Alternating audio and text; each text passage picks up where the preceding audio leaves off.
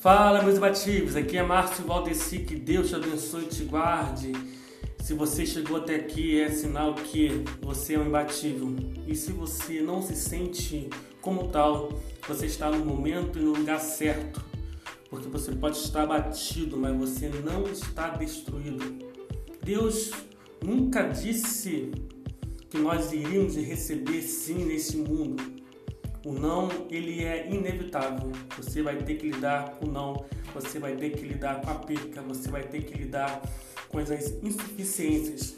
Mas você que está agora sendo ouvinte de um homem que aprendeu a todas as vezes que a vida o deixou para baixo a se levantar, se junte a nós, se junte ao exército de imbatíveis.